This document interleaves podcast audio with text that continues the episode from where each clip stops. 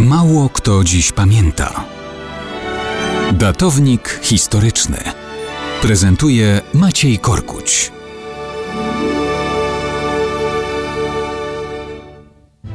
Mało kto dziś pamięta o wciąż budzących grozę praktykach niemieckich w ramach tzw.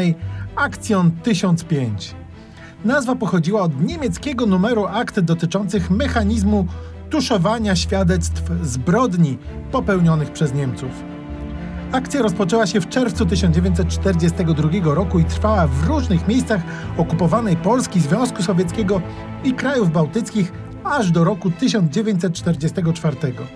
W jej ramach Niemcy stworzyli najczęściej z żydowskich więźniów specjalne grupy, których zadaniem było wykopywanie zwłok ludzi już wcześniej pomordowanych przez Niemców i ich niszczenie, tak aby nie dało się policzyć ofiar masowych egzekucji. Żydów, ale też Polaków i sowieckich jeńców.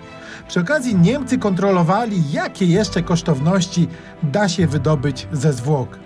Kierował tym wszystkim SS-Standartenführer Paul Blobel, który sam nadzorował m.in. masowy mord Żydów w Babim Jarze pod Kijowem. On też wymyślił sposób przekładania ciał drewnem i pelenia ich na tak zbudowanych stosach.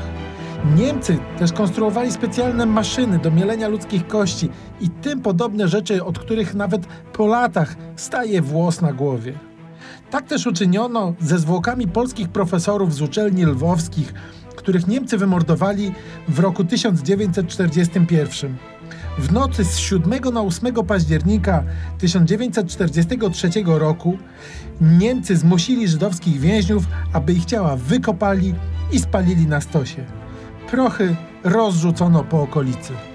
Po wojnie Paul Blobel został w Norymberdze skazany na śmierć i powieszony. Ale naszym obowiązkiem jest, aby pamięć o tych zbrodniach nigdy nie umarła, unicestwiając założenia i cele akcją 1005.